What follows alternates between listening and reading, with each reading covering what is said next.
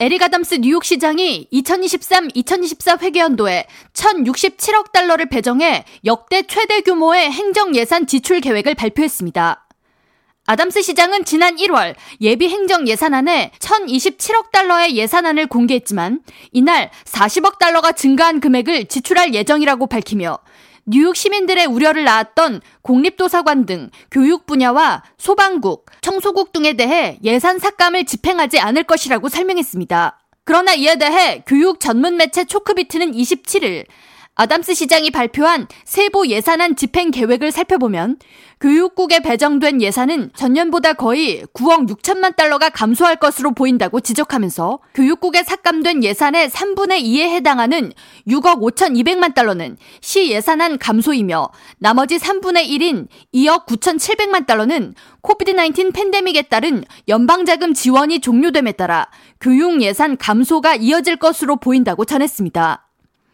매체는 시장이 교실로 가는 비용을 한 푼도 줄이지 않겠다고 표현했지만 뉴욕시는 3억 2,500만 달러에 달하는 교사 건강보험 혜택 감축을 집행할 예정이라고 지적하면서 이외에도 공립학교 등록 학생 수 감소에 따른 예산 삭감이 포함된다고 설명했습니다. 뉴욕시 공립학교 등록 학생 수는 지난 5년간 꾸준히 감소세를 이어가고 있으며 12만 명 이상이 감소한 것으로 나타났습니다. 2022-2023학년도 기준 뉴욕시 공립학교에 등록된 학생 수는 90만 명을 겨우 넘겼으며 이는 전년에 비해 4.7%가 감소한 수치로 시 교육국은 출산율 감소와 뉴욕시에서 타 지역으로 이동하는 인구 증가, 차터스쿨이나 대안학교 등 타 교육기관으로의 이동 학생 수 증가 등을 학생 수 감소의 주요 원인으로 꼽고 있습니다. 초크비트는 아담스 시장이 망명 신청자 유입에 따른 비용 부담과 뉴욕시의 잠재적 경제 위기에 대한 대처 등으로 뉴욕시 각 부처에 허리띠를 졸라매야 한다고 촉구하는데 정작 시의 가장 우선순위가 되어야 할 교육을 포함한 주요 부처의 예산 삭감이 맞는지 면밀한 검토가 이뤄져야 한다고 지적했습니다.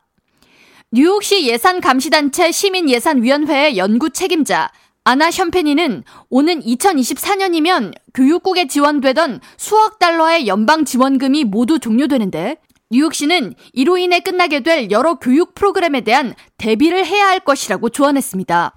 한편 뉴욕시는 이날 발표한 새 회계연도 예산안에 뉴욕 시민들을 위한 정신건강 프로그램에 2,700만 달러, 고등학생들을 위한 정신건강 개선 프로젝트에 900만 달러를 투입한다는 계획을 포함시켰으며 뉴욕 시립대 학생에게 인턴십과 취업 기회를 제공하기 위해 480만 달러를 투자할 것이라고 밝혔습니다. 이날 발표한 시장의 계획은 뉴욕시 의회에서 논의를 거쳐 최종 확정될 예정이며 예산안 합의 마감 기한은 오는 7월 1일입니다. K라디오 전영숙입니다.